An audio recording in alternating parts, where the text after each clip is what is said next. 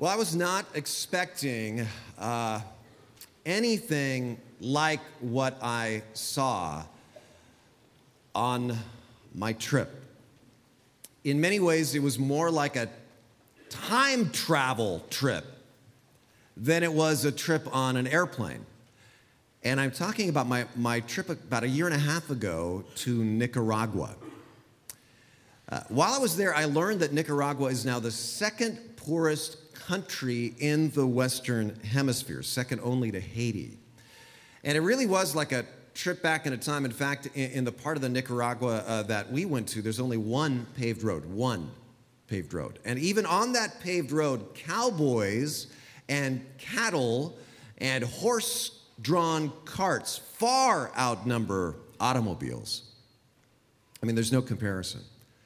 And while we were there, we traveled with this man. This is Rigo Reyes and his son Juan Carlos. Rigo's an amazing guy. He was an executive at Dole Foods. He has a degree in agricultural engineering. He owned several homes, nice cars, left it all to follow his calling to become a pastor, and now he plants churches all over Nicaragua. Well, recently, Rigo and Juan Carlos and several of his leaders got lost wandering around on one of these dirt roads in Nicaragua. They, they did not know where they were. Uh, there's no cell service out there, you can't GPS yourself. And they stumble into one of the poorest parts of the country, and this is the bridge across the river in that part of the country, just to show you what you're, you're up against there. This is the house of the richest person in the village. And Rigo chats with the villagers there while they're, they're trying to get their bearings, and he finds out that they've been trying to scrape out their survival by growing corn, and it would grow stunted like this. Most of it would go bad. They never had enough to feed their families, let alone to sell. They were literally starving. And Rigo figures, well, I don't think I just got lost. I think with my background as an executive at Dole Foods, I was put here by God to help these people. And so he asks to speak to the 20 poorest families in the village. And he says, What if I, with my connections at Dole Food, got you the best hybrid corn seed on earth? And I taught you how to plant it the best way. And what if I could get you microloans to buy chickens? Because chicken fertilizer is great for corn, and I showed you the best way to raise chickens and I think we could do something about your poverty. And you know what the villagers said? They said, Well, you know, we appreciate your thought, but that's not going to work here. And he said, Well, why don't you think this will work here? And they said, Because nothing works here. They said, The government has forgotten us and nothing grows here. As you can see, we've tried everything. And then they said this quote, Even God has forgotten us. Now, I'm not telling you about ancient history. Rigo's ag project with them started about two years ago, all right? So, guess what happens? They decide to try it. Their first harvest, they quadrupled their corn numbers. The chickens grew so healthy that most of the farmers didn't lose one single chicken, and they were able to take them to market and sell them along with their extra corn. Uh, I want to show you something. I actually went to that village, and these are the people that I met there. These are some of the 20 exact villagers that Rigo met with a couple of years ago. And they told me, Pastor Rene, last summer we were starving, and now we're rich. Check this out. Their biggest problem now is where to put all the corn. They have piles of it everywhere. They create makeshift silos out of scrap tin to keep the hundreds of pounds of extra corn. They've gone from starving to having their silos literally overflowing. Every little house I went to in the village just had corn just pouring out of the doorways. And Rigo told me, Rene, I really think we're on our way to eradicating the hunger and poverty problem in this village. And I said, Well, how many years do you think that'll take? And Rigo goes, 18 months. And they've done it. So, this pastor, who was a Dole Foods agricultural engineer, happens to get lost in the poorest part of Nicaragua. You think this was a God thing? I think so too. And here's my takeaway from this for you this morning Rigo's story with the villagers demonstrates a huge spiritual principle that could change your life. I want you to grab your message notes like this. Free is the name of our verse by verse series in the book of Galatians. And this morning I want to talk about the principle of the harvest. And this is a framework for you to see your life, see all of your choices, all of your decisions that could literally change everything for you. And I just want to welcome you here, welcome everybody who's watching online, welcome everybody who's watching in venue. And I'm so glad you've joined us because this could be one of those light bulb moment weekends for you. I'm convinced of it.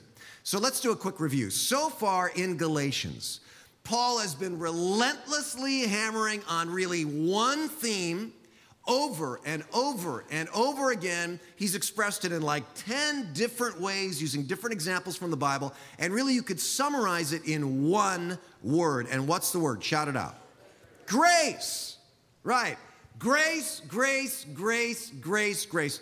You are not saved by your works.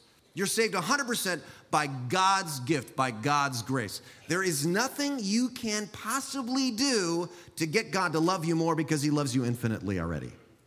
And there's nothing you can possibly do to, to make God retract love from you because He loves you unconditionally already. Without conditions, His love is not tied to your behavior. That's grace. Now, that makes some people really nervous and it makes some people really sloppy. In fact, there's a lot of questions raised by what you could call the grace model, like if I'm saved, why not just sin? You know? I mean, if God loves me unconditionally and saves me by grace, not by works, why can't I just do whatever I want to? I can enjoy my life and then go to heaven. It's perfect. And then the legalists go, yeah, see, that's what I'm talking about. What's going to keep people in line if not rule based religion? We've got to teach them to memorize a list of the rules. So, how do you answer these questions? How do you keep people from just kind of going wild when they hear the good news about God's grace?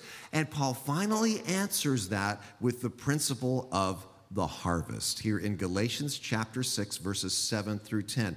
And as I said, I just think this will be life changing for some people here this weekend. So, I, to, I want, what I want to do is read through these verses, and then we're going to kind of analyze them for just a few minutes. This is huge. Galatians 6, 7. Paul's been just grace, grace, grace, grace, grace. Then he says, Now do not be deceived. God can't be mocked. A man reaps what he sows. Now, if that language is unfamiliar to you, reap means harvest, right? It's a farming term. And sow means plant, to plant seeds. A man reaps what he sows. You harvest what you plant. He goes on in verse 8 Whoever sows to please their flesh, from the flesh will reap destruction. Whoever sows to please the Spirit, from the Spirit will reap eternal life. Let us not become weary in doing good, for at the proper time we will reap a harvest if we do not give up. Therefore, as we have opportunity, let us do good to all people, especially to those who are of the family of believers. This answers every objection I can think of to a grace emphasis. So, together, let's look at four corollaries to the principle of the harvest that Paul talks about here. And you can jot these down in the white blank space at the bottom of page one there.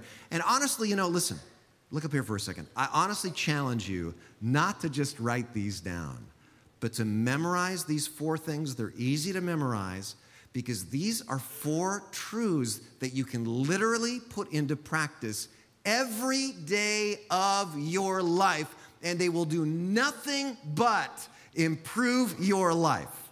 Four corollaries to the laws of the harvest. First, you reap what you sow, you harvest what you plant.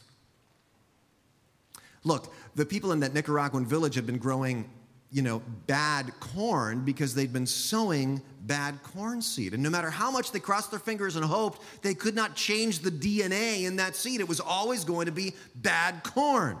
But when they got great corn that Rigo brought them, they got a harvest of great corn, those big giant ears of corn that just were popping like popcorn all through their village.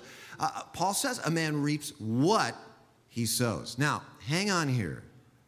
Because if you're thinking, going, wait, wait, wait, wait, wait, wait, wait, wait, wait. It sounds like Paul has been saying for five and a half chapters, it's grace, grace, grace, grace, grace.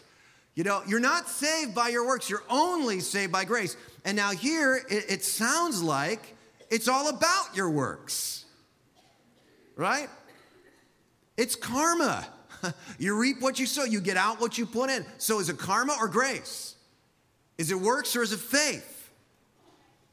Well, you have to read what Paul is saying in light of everything else that the whole entire letter is about. You know, Paul's a smart guy. He's not going to contradict everything he's just been saying about being saved by grace. He's, he's not, you know, a, a, a TED talk speaker. He's not going to give a 20 minute talk and spend the first 19 minutes talking about how, you know, you, you should be vegan.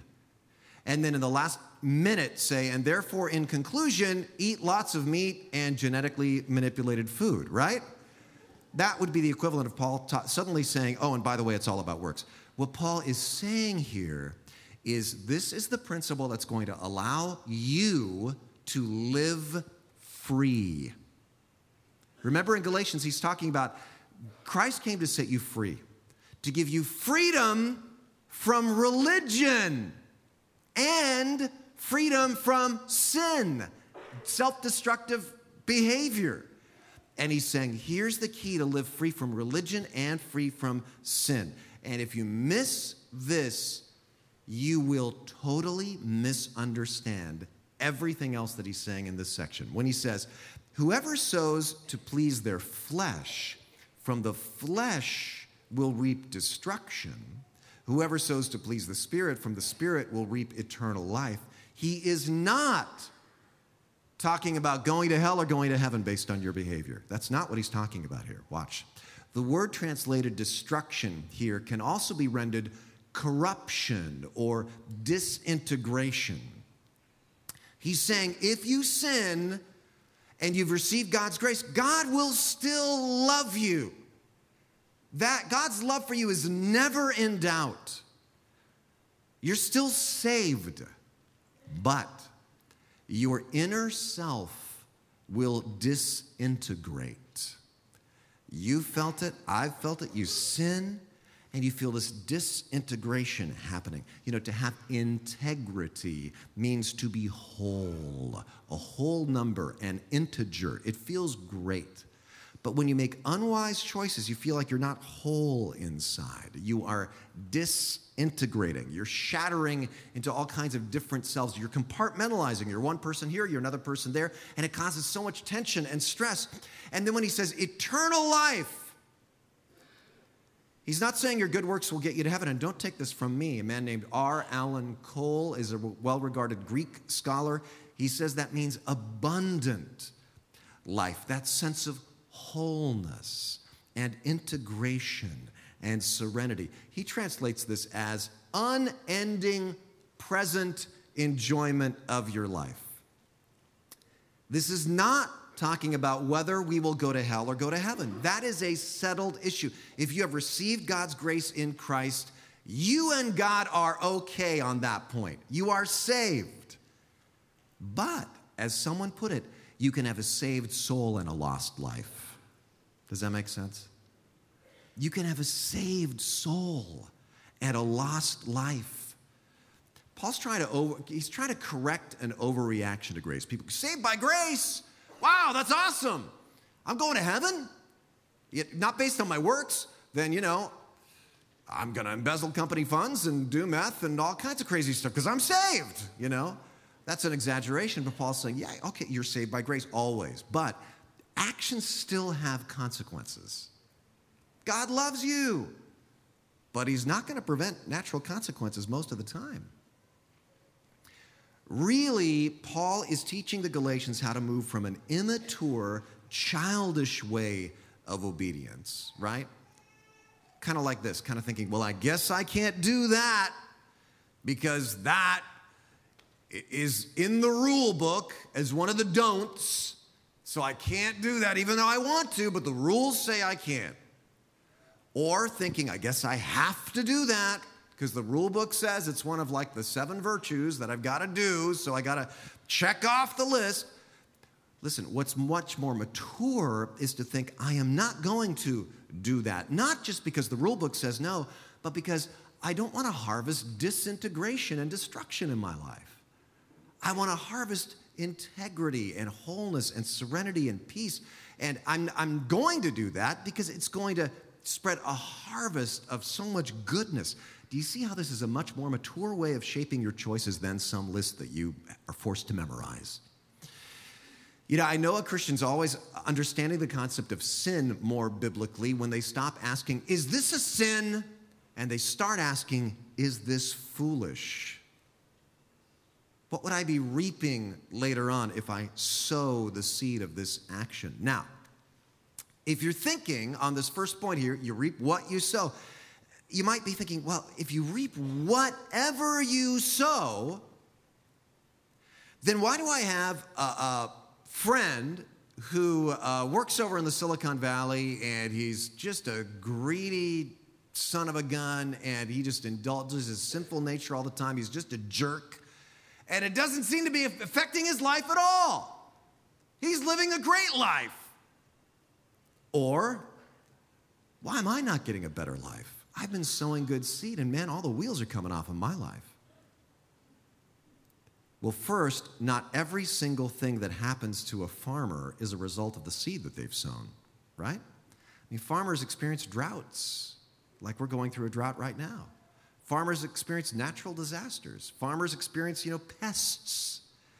And the same thing happens to you. You can sow good seed, but sometimes you just go through a period in your life where there's catastrophe, where there's drought, where there's, you know, pestilence. There's lots of things you can't control. But generally speaking, sowing a lot of good seed is going to lead to better outcomes than sowing a lot of bad seed.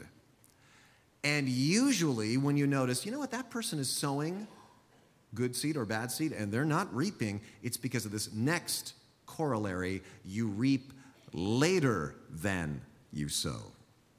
Always. Always later. Never instantly. You know, those villagers didn't plant the corn and instantly get all of this. In farming, there's always a delay between sowing and reaping, right? That's why Paul says, at the proper time. A farmer does not plant apple seed and you know, boom, boom, boom, boom, boom, watch the orchard spring up and, and all the trees suddenly, you know, come into flower and then fruit. Of course not. You have to be patient. And the same thing is true in every area of life. One of my favorite illustrations of this, a man named Ub Iwerks, uh, had invested part of his salary in the Walt Disney Company. He, he started working for Disney when there were three employees Walt Disney, Roy Disney, and Ub Iwerks. And so the Disney brothers gave Ub a 20% share in Disney, a one fifth share in Disney, and a seat on the board. About two years into this, Ub kind of went, you know what, this company is going nowhere, and I'm gonna, I'm gonna go work for another company. This company's going nowhere, you know? Disney, who ever heard of them? And so uh, he cashed out for $2,920. Now, he went back to work for Disney again. He worked in the special effects department. I really wonder what he thought about this. In his lifetime, in his lifetime, his 20% share uh, reached a value of $750 million. Now, he got a good job with Disney again. I mean, he was, remained good friends with Walt and Roy, but he never got those shares back. I wonder if he thought, man, I should have remembered. You always reap later than you sow, right? You got to hang in there. You got to be patient. And the same is true of everything in life. The same is true maybe of you with your family. You know, keep sowing those seeds in your children. The, the, I'm talking about the little people in your house that eat all your food and, and soil all your laundry and your clothes and, and never seem to lift a finger to help. Keep sowing those seeds because eventually you'll reap a harvest later, sometimes much later. Keep sowing those seeds in your family, in your friends of faith, even if it feels like they'll never come to Jesus. Be, keep sowing those seeds in ministry. Sometimes you feel like I'm working in ministry, this just youth ministry or this children's ministry, and it sometimes just feels like glorified babysitting. but keep sowing those seeds. I, it's so funny. I, I actually have spoken a couple of times here in this room after a service with a couple of old men now who used to be my Sunday school teachers when I was in third grade and in fourth grade over at Calvary Church in Los Gatos. And they have literally stood here and said, Rene, I just can't believe it, starting to cry. That those Sunday school classes, they eventually did bear fruit. And I thought, what did I put them through, you know? I never thought anything was going to come from you. You know, is that what they're implying? But you reap later than you sow. You reap what you sow, and you reap more than you sow, right? Rigo helped those villagers plant a little corn seed, and they reaped hundreds and hundreds and hundreds and hundreds and hundreds of pounds of corn, literally tons. And isn't that the whole point of farming, right? Paul says, We'll reap a harvest, not you'll reap an apple. The whole point, that whole, no farmer would ever farm if he thought that, you know, planting one orange seed would get him one orange. You always reap more, way more than you sow. But the point Paul's making is it happens with bad crops too. Uh, this week, my wife Lori asks me to clean out the fridge. Um, which I should be doing anyway, right? Why, why, she ask, why does she have to ask me? But uh, she's giving all the time to the yard sale, so I go, sure.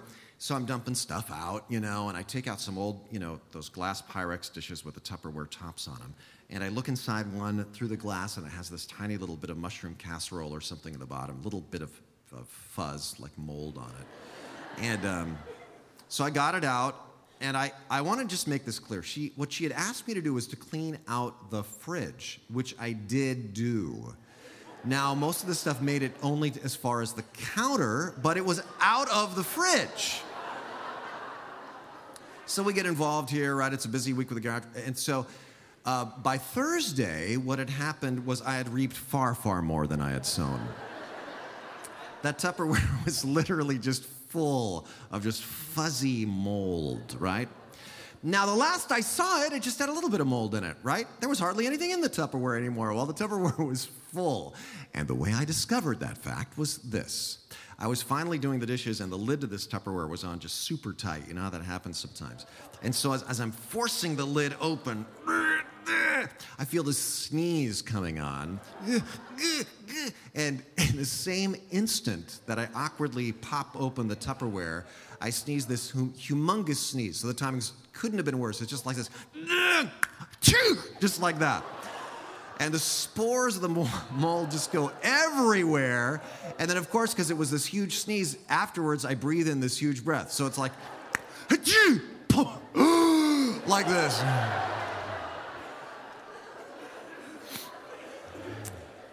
Let me just say if that was penicillin mold, I will never be sick again, all right? Well, Paul is saying here this. He's saying in your mental life, in your spiritual life, that's true too. One little spore of, say, resentment can grow a whole crop of fuzzy soul mold that layers over everything else in your life and is just waiting for an incident to just provoke it. And it's going to just layer this crop of more spores that are going to spread throughout your house, and, and it's just going to poison your life.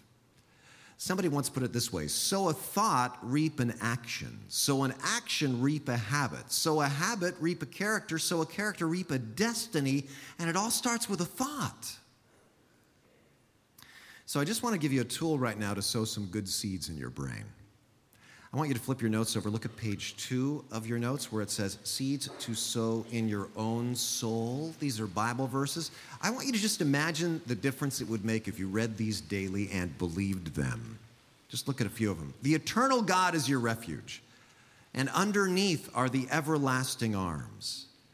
For I am the Lord your God who takes hold of your right hand and says to you, Do not fear, I will help you.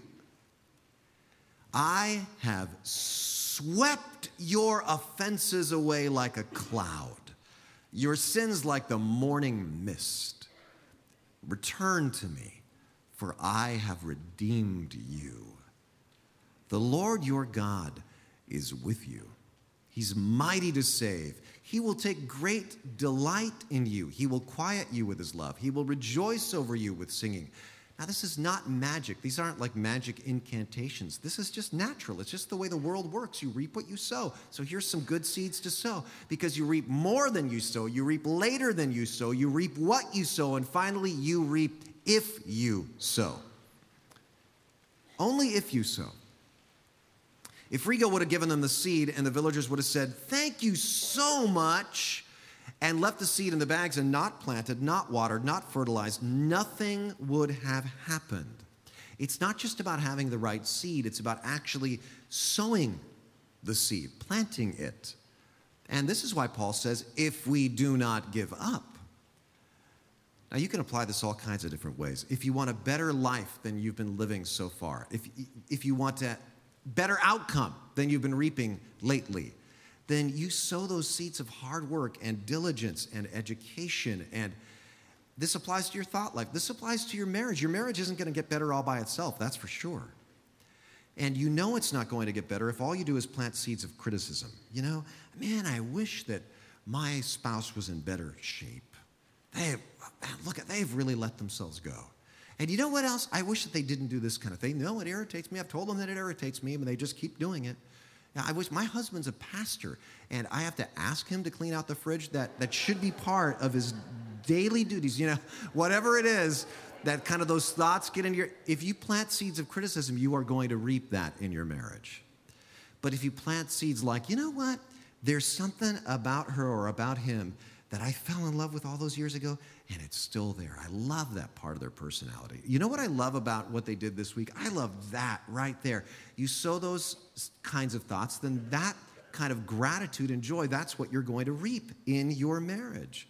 And do not give up. Now, listen carefully to this next statement.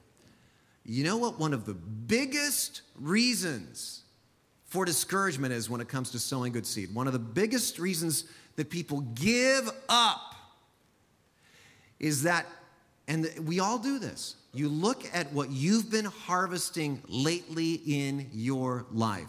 And you go, I don't like it, and it's frustrating, and it's disappointing. My life is not turning out well, and so I give up. Because you're looking at your current harvest, and maybe you made a mistake in your life. Listen, we all make mistakes, right?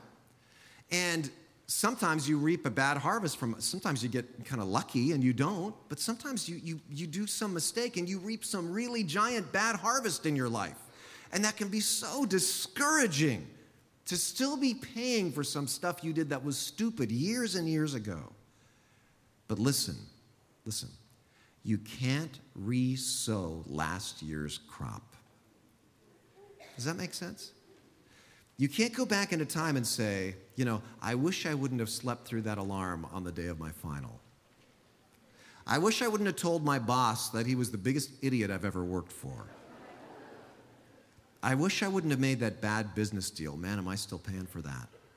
You can't climb into Doc Barnes, Brown's time machine and go back and change any of that. You can't do it. And so what you got to do is okay, my, the harvest. What I'm getting, uh, I'm getting bad corn right now in my field. But I'm not going to change that if I just give up. What I'm going to do is go, all right, that's this year's harvest, and I'm going to start over. And I'm going to start planting good seed right now. All you can do anything about is the next harvest in your life. On that, you've got a clean slate. So let's start to bring this in for a landing here. What is Paul's main application? Therefore, as we have opportunity, let us do good to all people especially to those who belong to the family of believers. So, listen, just so that you don't immediately get overwhelmed, Paul goes, So let us do good to all people. And you go, All people? As we have opportunity, kind of just daily, look for the opportunities. Sometimes they're going to be big, sometimes they're going to be really small. And especially to your family and, and the family of believers, right? Now, of course, here's where I want to give a shout out to the, to, to, the world's biggest garage sale people because what a great opportunity.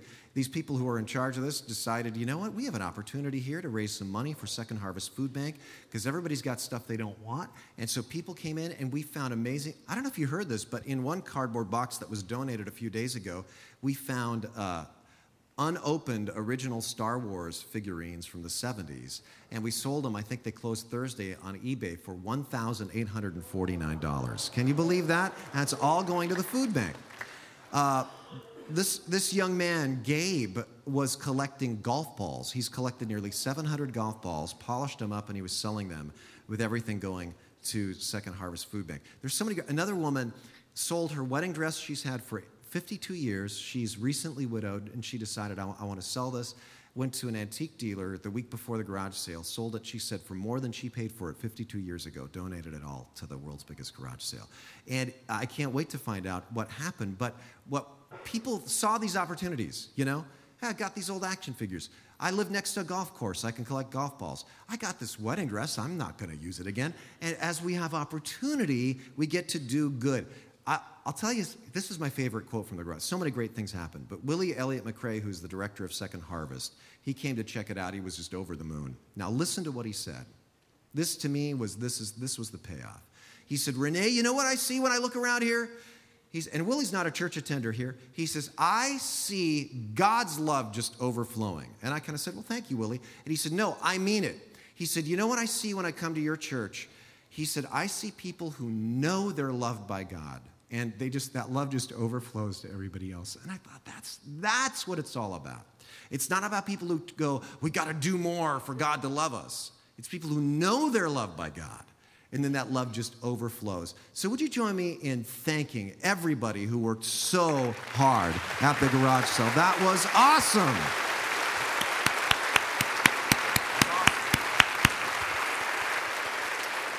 As we have opportunities. You know, here's another, uh, it's just real quick. You walk out that door and you look to your right, and you know, you will see rising above the rooftops a field starting to turn green.